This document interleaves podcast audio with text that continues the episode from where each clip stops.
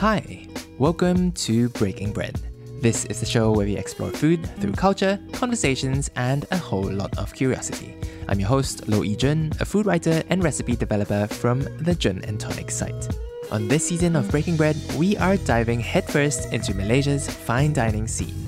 We'll speak with renowned chefs and industry peers throughout the country to learn more about their journey, understand their cooking philosophies, and get an insider's look at the current state of the Malaysian food industry. Our guest for this episode is Nicholas Ng, who's a food writer, restaurant critic, bar reviewer, and travel blogger based in KL. Nicholas has over a decade's worth of experience writing and traveling for food and now runs his own online food publication, Food for Thought. And so today we'll hear about his story, talk shop, and learn a thing or two about appreciating fine food. So without further ado, here's Nicholas Ng.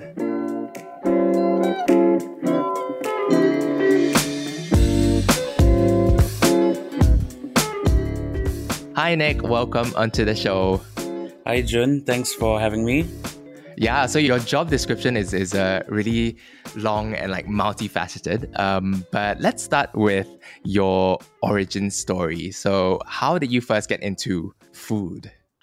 Well, um, for me, I started because I would say because my family has always been in the food industry, and uh, so it's something that I've kind of grown up with.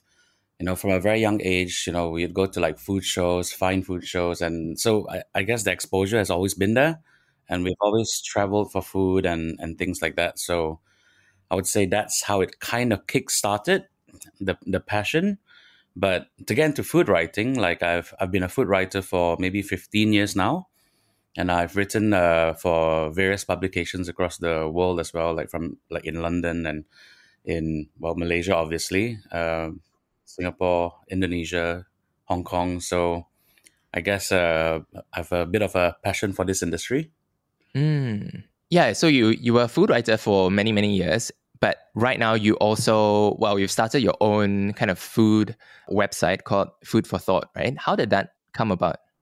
Yeah, I would uh, I would I would consider it an independent publication because uh, I don't really have to uh, abide by anyone's uh, commentaries or, or strict way of writing in a certain format or you know be, being nice basically, but I mean, obviously, I'm not a mean person, but uh, if you've read my website, I'm I'm quite a I'm quite a neutral person, and I'm here to help the industry grow in whatever small way I can. Mm. So, um, and it's to kind of just share more information and and like uh, from from what I know about culinary, with you know whoever wants to read it.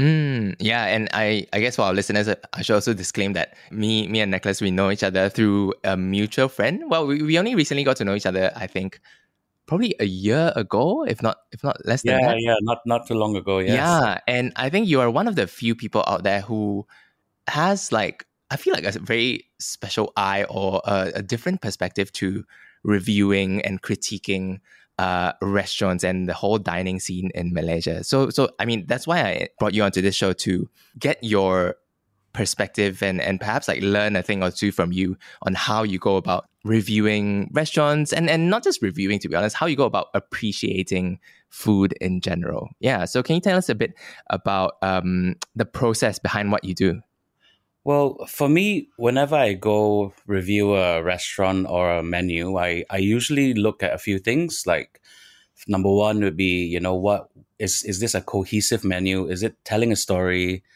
You know, then number two is like, you know, where where are these ingredients coming from? Why are these ingredients being used? You know, I think that's very important to understand. Like it's it's what I call like sustainability 2.0, true sustainability, you know, where you get ingredients around you at their peak. And so for me, it's you know I, I'm I'm trying to see what is being told on the plate. Is is the ingredients uh, and the components on the plate are they there for a reason or are they there just for decorative purposes? So for for me, I kind of look at all these things and like you know, and also it really depends. So let's say if I'm looking at Japanese food, you know, I would look at you know how what's the quality of the shari, the the rice like. Like if I was looking at French cuisine, for example, for me, French sauces are very important. Like, are the sauces broken? You know, are the techniques applied well? You know, like um, if you're doing a confit de canard, is it actually you know, rendered out well? You know, is it rightly salted? You know, there's a lot of this kind of things which I look out for. Mm. So it's uh, it's very broad. It's kind of like looking at Italian food as well. So, you know, is the pasta cooked well?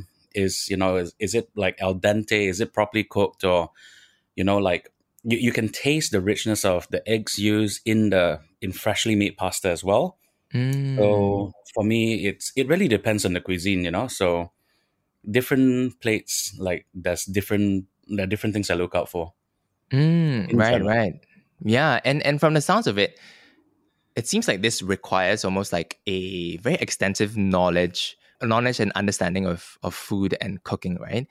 How did this come about? Like how how do you build this almost like a treasure trove of, of knowledge that you have? Is it just through your pure grind in the past 10, 15 years of food writing? I, I would say that contributed to a lot of it, but that's also a lot of just general understanding where food comes from and, and just tasting. And I think the most important thing is to have a very open mind when you're eating food. Like, you know, like I often get asked this question, you know, Nick, what is your favorite restaurant? What's your favorite cuisine? I was like, I said, you like, I said, that's a very unfair statement, you know? I've, I've probably been guilty of asking you that myself as well. You know what I mean? Like, uh, do you mean Japanese or do you mean French? Do you mean Thai?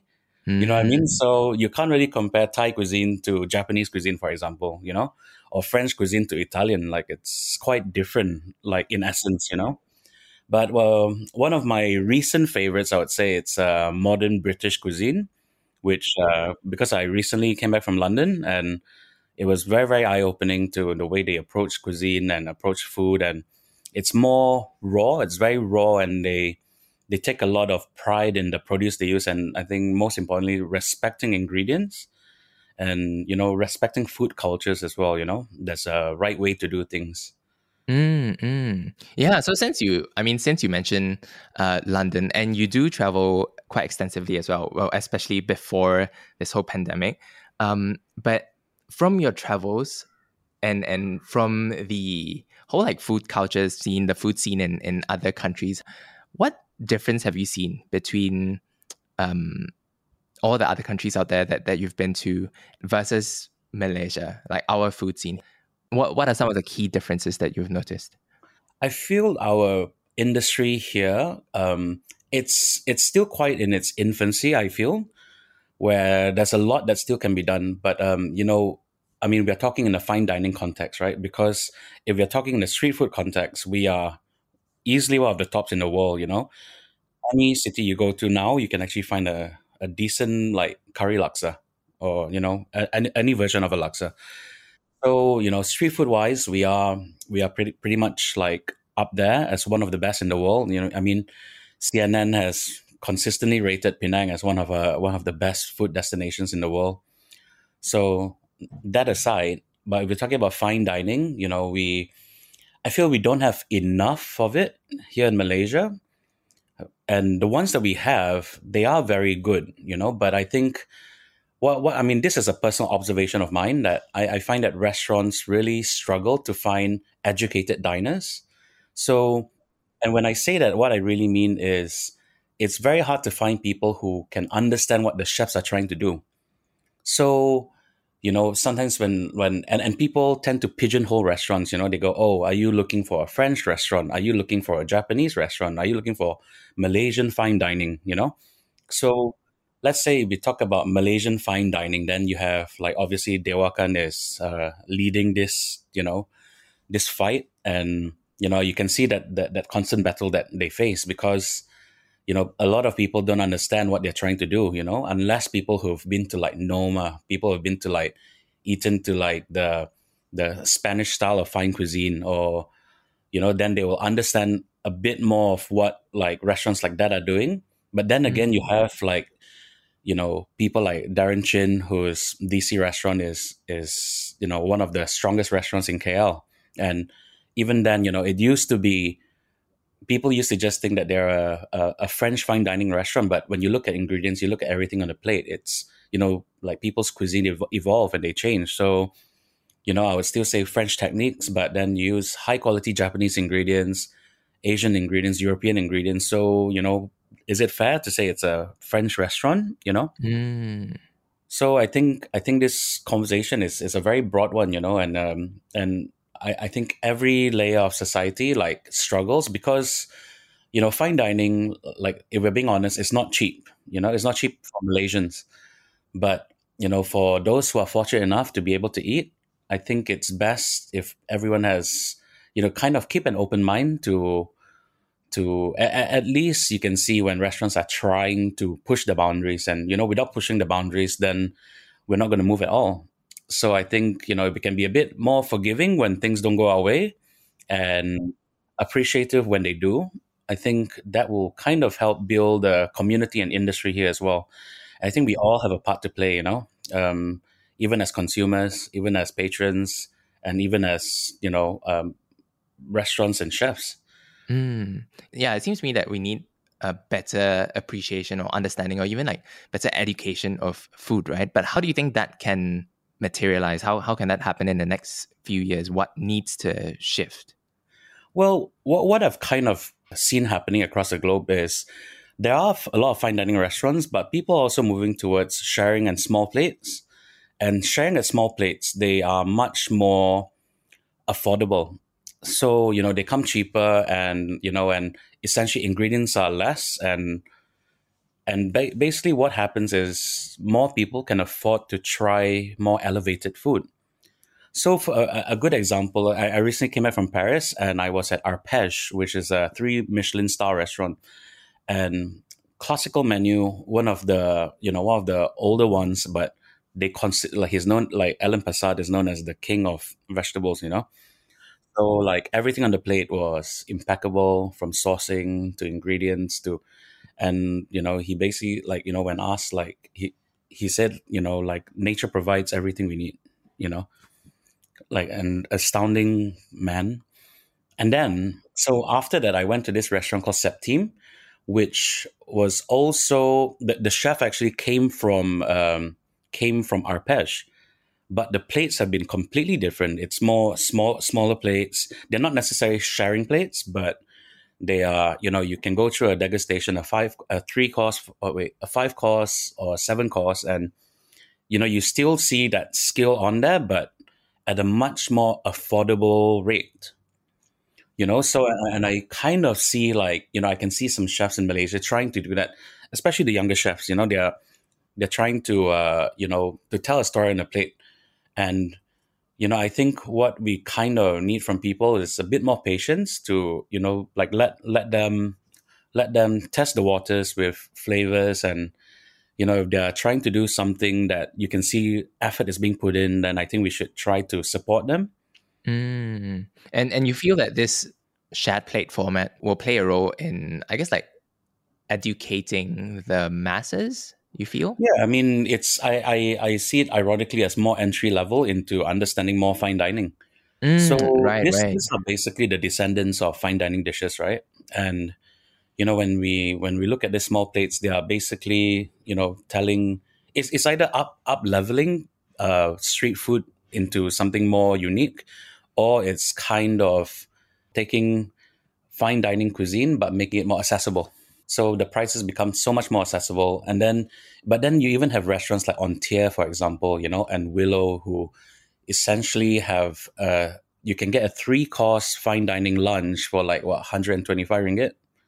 You know, so that's actually, when you think about it, it's very accessible for the quality that you expect, you know. And these places, they do very beautiful plates, you know, so that's a that's a lot of a, a lot of thought that goes into it.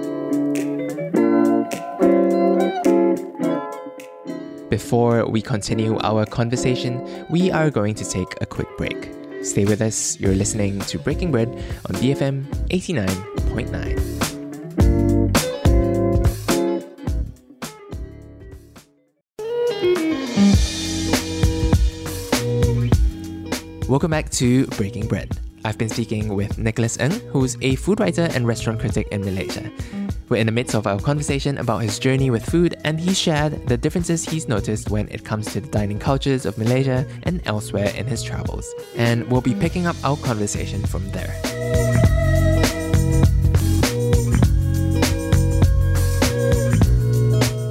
In your travels as well, have you noticed that there's this like difference in Malaysian dining culture and the way that we approach all these like fine dining places or even yeah even the ones you mentioned like entier where it's not quite super fine dining but uh, it's more yeah it's more accessible as well. And for us Malaysians it seems like we always go to these places for special occasions only. Well at, at least uh, maybe it's like a generalization, but that seems to be the case. And and Chef Jun, uh, which uh, I interviewed last week as well, she was mentioning this occurrence that she's noticed, right? Whereas in other countries, perhaps mostly in like European countries or even uh, the richer Asian countries, like in Japan or Hong Kong, people go out um, to these places to dine not just for special occasions, but to really you know learn and appreciate the whole whole dining scene as well.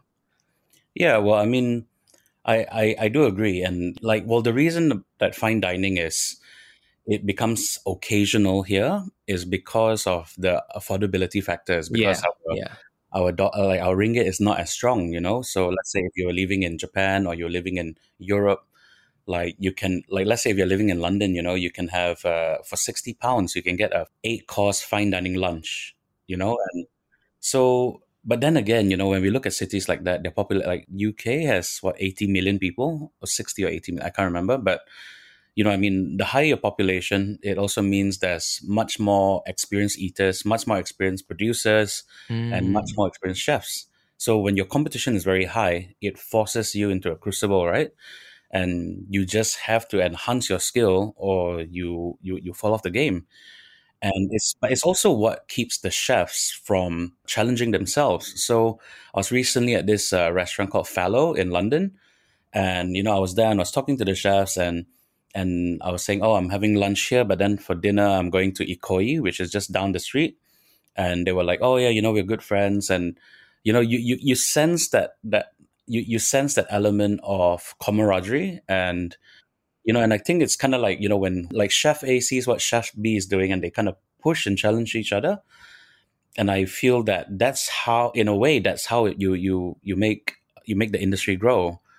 But you know but it's it's but a pet peeve of mine is when you know you get a like uh, consumers who basically pit chef a against chef b going oh chef a should learn from chef b or you know what I mean? Like I, I think that's uh, that's not helping anyone really. You know, like uh, so I I don't think that that's very conducive for to to help. If, if say you're here to help grow the industry and help you know Malaysia build a better fine dining scene or a better dining scene in general. I think we should just try to support each other. You know, like like if you don't have anything good to say, just don't say anything at all. You know. Mm. And feedback mm. should always be done personal. You know, like if you know, if you don't like something about a meal, you know, speak to like the maitre d' or speak to the chef if possible, and you know, relay what you like and what you didn't like, but you know, obviously respectfully. Mm. Um, I because you know there are people too, you know, like people who don't run the kitchen have no idea what it's like behind, you know, the amount of hours you have to put in, the amount of stress, you know, balancing numbers and finances and and you know making sure your ingredients don't go bad and managing staff and so, you know, I think it's easy from the outside to just like make a throwaway statement. Mm. So that really doesn't help the industry, you know? Um, yeah, yeah. Yeah. And since you mentioned it, I, I would love to shift our focus to the, I guess, consumer or like reviewer side of the whole restaurant scene as well. So yeah. you spoke about how, you know, when you go about reviewing a restaurant, if you don't have something nice to say, then you rather not say anything at all. And I was wondering if that, if, if you think that is okay, let me share from my personal point of view, perhaps, because I feel that that is a very kind of like Asian mentality. Like if you feel a certain way, like a, a negative way about some place or someone, even, it's mm. like you always keep it within yourself, right? But then when you when you see kind of like the standard of like food reviews elsewhere, especially in like I guess the US or, or in, in European countries, the way they go about critiquing food or even like writing about food, yeah, they, they don't hold back as much when they have something bad or something critical to say, right? Well, I mean, when you think about it, the people that we talk who can speak like that are people who have eaten and traveled well, right? And we're talking about food writers who really know where their food comes from. The reason they're critiquing it is because they understand that it can be much better, right? Mm. Instead of coming from a criticism that you just don't really know any better and you're just it's just because oh i did not like it. Like you did not like it it's not objective. You know you have to critique it objectively you know? Like and that's the way i critique it. Like so when i do a critique i always think okay even if i don't like a certain thing right but would a general population or the general mass like it? So if they if i think that they would like it i don't see it as a fault. I just see it as a preference. Mm-hmm. so and for me i i don't normally i would say i don't normally have bad reviews. I just leave them out if i don't like something. So i would rather not review. And but i always try to relay my thoughts to the restaurants especially if they ask for it. Because i don't like giving unsolicited critiques you know? Yeah i mean like no one asked you know so. So I don't really do that. Um, I, I I tend to to critique when I'm asked to do it. Mm. Uh, you know, when I'm asked like oh, of an opinion, then I will give it. But um, in general, if I if I don't like something, I would normally always tell the chef or the restaurant like you know, I think these things need to improve. Or if it's something that I feel very strongly about, then I would try to speak to the chefs personally, or at least you know a member of the team who can relay those ideas. Right, right, right. Yeah. And how do you feel about the whole food review industry or food review scene over here in Malaysia? Well, um, I feel that there are a couple of people who I have a lot of respect for, and I, I feel that they are trying to do something that is quite that helps build an industry as well, you know. And and don't get me wrong, I'm not saying pandering, you know, it's not pandering. It's you know, they're actually know or they're trying to increase their knowledge about certain things. And I I have respect for that. But I also feel there are a lot of people who are trying to be negative just for clout, just to gain attention or attraction in the wrong ways. And um, you know, I, I, I, completely don't support that. Or especially like, you know, like uh, people who have completely no idea what they're talking about. I think that that is also, but I always reserve my views on that to myself because, you know, I, don't believe in naming and shaming or Mm. But do you have any examples of, of people you think are doing like a really good job and, and are almost like beacons of, of the industry? Yeah, if we are looking at like let's say food writers in KL, I would say someone like Tian from Chewable. Yeah, he he's uh he's he's also a friend and uh, we have a lot in common and we talk about cuisine quite a lot, you know, and I think Mm. he's he's someone to to look for and well, uh, you know Samantha, like but she's she's left KL, so Mm, she's from, also from Tatler. Mm. yeah from Tatler. She's also quite into her food. So, um, but the- I mean, this these are two people I who I know quite personally, and I think part of the reason that we are close is because we have similar passions. But then again, I think you know we're talking about food writers. There are there are not that many that I can really think of, or you know, or basically that I I find uh, like writing styles which I like. You know, Right, and right. I'm not saying that we don't have them. I'm just saying that I I'm not aware of their work. So you know they could be out there, and I wish there was a way I could read more. Because I I'm, I'm a person who don't like my writing is very non fluff based. I don't I don't like fluff because I believe that ideas should be conveyed in the simplest way possible. Uh, I think this was probably from my legal training back in the days, but um, you know, um, yeah, ideas should just be you know you should convey ideas and not uh, linguistic gymnastics. You know.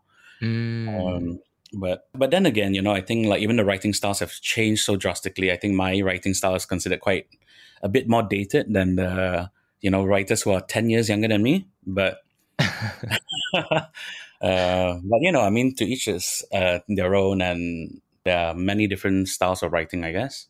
Mm, mm. Yeah, and and now there are so many reviews that have gone over Yeah, to but I guess like TikTok even like TikTok food reviews. It's a whole new world. yeah. So when we talk about food reviewers, it's kind of like are you conveying a story well or are you fetishizing a story you know so for me that's another Mm. pet peeve like i i'm not a fan of fetishizing culture and you know i feel like even with food that happens you know like uh you know i mean once in a while you might be super impressed right but if you're super impressed every day or you are super unimpressed every day like it also says a lot to you know you need to uh, kind of broaden your perspectives a bit Mm. Yeah. So I, I mean, for this whole season, when I'm interviewing chefs, I, I like to ask about like one dish that they came up with and, and go into the details of that particular dish and, and what it means to them. But for you as a food reviewer, I was thinking, could we go into an example of a review that you are particularly fond of and, and how you landed upon that review and, and like the whole process behind it? Well, the last dish that really, really stood out to me was, I mean, ironically, I, I want to talk about the Malaysian fine dining like dishes, but Uh-huh. okay, I'll, I'll give you two. Okay, the one outside Malaysia that recently really impressed me was this dish at Ikoyi in London. It's a West African, modern West African flavored uh, restaurant because they're very careful to not say that they're a West African restaurant, you know. Um, so they had this dish which had caviar on top of pumpkin in uh, sesame seed milk with this spice called uda, and it's one of the most interesting flavors I've come across. It's it tastes a bit like coffee.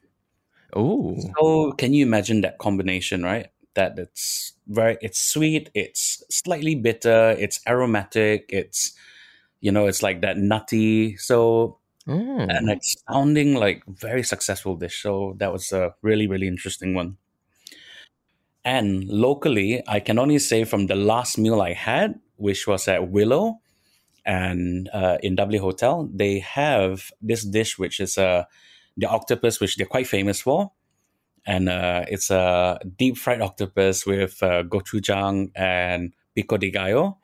Mm. So it and the octopus was just cooked very very well. You know, crispy, springy. You know, all the components that makes a dish very tasty. So that is definitely like their signature dish. So that was a very very lovely dish.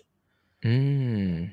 Right. I've I've never had it before, but yeah, from the sounds of it, it sounds like contrasting flavors that that might just work. Mm. Yeah, yeah, yeah, yeah. Like you know, in terms of textures, flavors. So Yeah. Yeah. And so from your website, uh, Food for Thought, I also found a recent article that you wrote about the food trends of 2022. ah, yes, yes, I did. Yeah. Can you tell us a bit about about that and, and what do you expect for this uh, new year of food? so you know trends are very hard to predict right so Mhm. I, I do one every two years instead instead of doing one every year because you know we have to kind of look at a biannual like Mm. uh, timeline rather but i do see certain cuisines coming up and i think the eye of the world is turning to the middle east and africa right now so even the world's 50 best they've recently launched this thing called the world's 50 best middle east and north africa so I, I I foresee that you know that that part of the world, like the cuisine, is really coming up. Because I was recent, like you know, I'm, like- I feel like a broken record talking about this, but I was recently in London and restaurant called Coal Office, which does progressive Middle Eastern cuisine. It's some of the most interesting and unique ways of having Middle Eastern flavors that I've ever experienced before. Like completely nothing that you would ever expect you know because we're so used to i would consider it very street food level middle eastern cuisine here but they really take it up a notch you know they like the you you you taste harissa but not you know like uh, a lot of people misuse harissa here or like in the world generally because they don't really understand the spice Mm. so it's kind of like turmeric as well you know a lot of people misuse it they put too much of it and so like harissa for example if you use too much of it it becomes bitter or and and that's just one example. So they had a really good dish, which was uh, um, it, it was a it was a lamb with coffee and rose rose water Oh, wow. And like the best chickpeas I've ever had before in my life. So I was, you know, that level of produce was also astounding. I I because I was asking, I was like, how is the chickpeas like that? And they went, you know, just because it's it's a very high grade chickpea we use. What what was uh what was so good about the chickpeas? like it's just the texture it felt like imagine if chickpeas and edamame had a baby oh wow. yeah so you know you get that softer firm bite from the edamame but Ah. with the flavor of chickpea oh cool.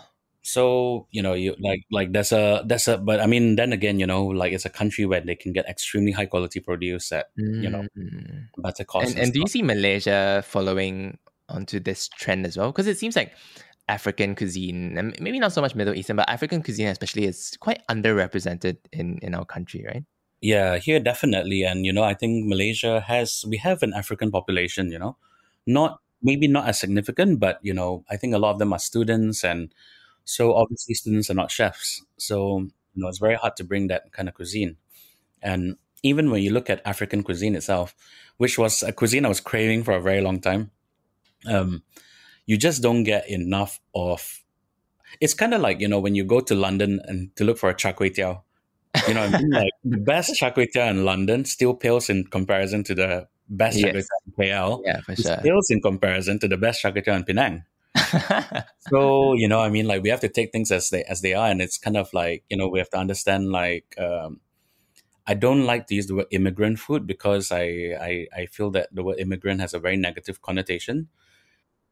Um, but uh, you know, what's an immigrant versus what's an expat? You know, um, you know, I think that's uh, like Malaysia. Like you know, we, we we can refine our food, and you you you do see more and more restaurants pushing the boundaries and trying, and you know, like you get they were kind of places like Chocha, for example. You know, like like they they do push the boundaries and and it's very Malaysian at the same time. You know, Mm. yeah, I think those are some examples. Could there be more? Oh, obviously, there's restaurants like Gen, you know, in Penang, which is, you know, I think uh, it's, it's, it's modern interpretations of Malaysian flavors, you know, like the last time I, I had this, uh, this dish, it was like a chicken dumpling and a herbal essence broth. Mm. And- And, this was at at Gen in Penang, is it? Uh, no, they did a pop up in KL. ah, Um, got it. but, but I'll be seeing them this or next week. So in Penang. Oh, Yes, I'll be going to Penang for a week, and that will be quite uh quite an eye opening experience because I'm nice. You're, been you're really you're really traveling a lot. yeah, yeah. So I, I guess we, we got a sense of like your hopes um for the Malaysian uh, dining scene in Yeah. the next few years, like following on to certain trends or, or even like expanding the whole repertoire of like Malaysian um Malaysian fine dining. But from a uh, consumer or from a eater point of view, do you have any hopes for the Malaysian public? I, I mean, one thing I do hope is that people are willing to broaden their experiences and not, you know, or, or not turn their nose up when people say, "Oh, this Malaysian fine dining." You know, like the the biggest thing that you always hear is people going, "Oh, why am I paying so much for Malaysian food? Why am I paying so much for local flavors?" Mm. why not? You're not paying for the flavors. You're not paying for the. food, You're paying for the skills. You're paying for, you know, maybe you see it as a cultural tax. You know, is our well, we are paying our, cul- like a tax for our culture, or you know, I mean, like why why are you willing to pay, you know, a thousand ringgit for a meal in Bangkok, but you're not willing to pay for a thousand ringgit for a meal in KL? I mean, obviously, with the caveat that if you can afford it, you know, Yes. Yeah. but um, but if you can't afford it or you know you're looking for something that is that's more affordable there, there are a lot of restaurants that allow that as well as i mentioned Mhm. restaurants like chocha you know like the smaller plate ones a lot of them have uh, are way more affordable and you know they can showcase a lot more of our local interpretations and skills but if you ask me if there's one cuisine that i want to see properly elevated into fine dining it's actually malay cuisine I feel there are not enough, or it, I don't think there are any proper Malay fine dining restaurants that is actually at the level of fine dining of refinement.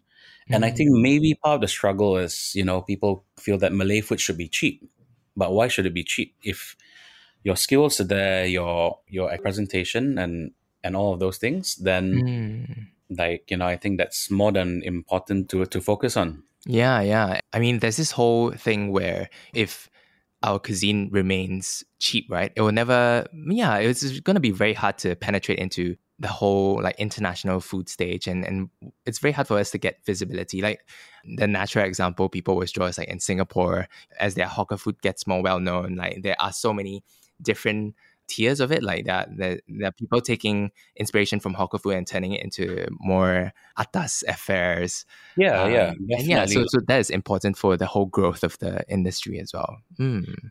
Yeah, it's kind of like let's say when you look at what Jay Fai is doing in Bangkok, right? hmm We're talking about uh, a hundred ringgit crab omelet, right? Yeah, and she's located in like it's a hawker, it's a hawker store literally. Yeah. So what she's done is she's taken you know really expensive ingredients and refined a cooking technique and and made made it a world class dish. You know, Mm. and that's why I'm very very uh, excited to wait for Darren Chin's guide to open, which is uh, based on his mother in law's uh, uh, Thai cuisine, like Chiang Mai cuisine, and like I, I've tasted some of the dishes, and I think a lot of people in KL have had over the MCO as well, uh, because they were doing deliveries and all of that. So that is a restaurant that I, you know, I'm kind of looking, and that's what I mean by how how do you elevate something that is that that feels like street food into something very refined, you know, and it's the quality ingredients you can do that, you know, cooking styles, refinement, and you know, and the whole shebang. So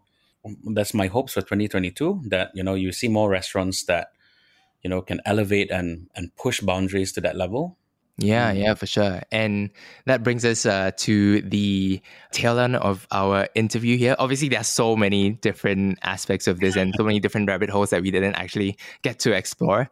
Um, but we'll, we'll probably have to bring you on for a part two or even maybe a part three uh, conversation on the food industry in Malaysia. But for now, just to end, where can people find you and keep up to date with uh, what you do?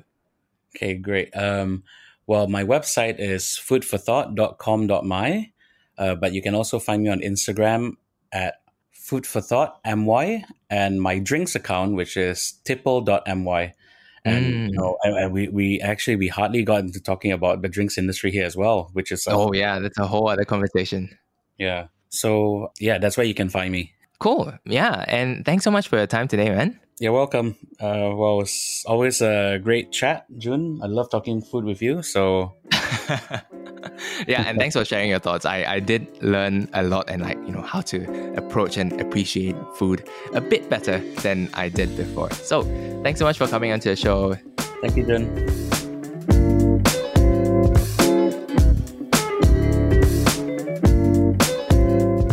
That is all for this week's show. To listen to more episodes, you can find us on iTunes, Spotify, or on the BFM app. And if you're hungry for more food news and fun recipes, you can keep up to date with me on Instagram. I'm at Jun and Tonic, that's J U N dot A N D dot T O N I C. This is Jun signing off. You've been listening to Breaking Bread on BFM 89.9.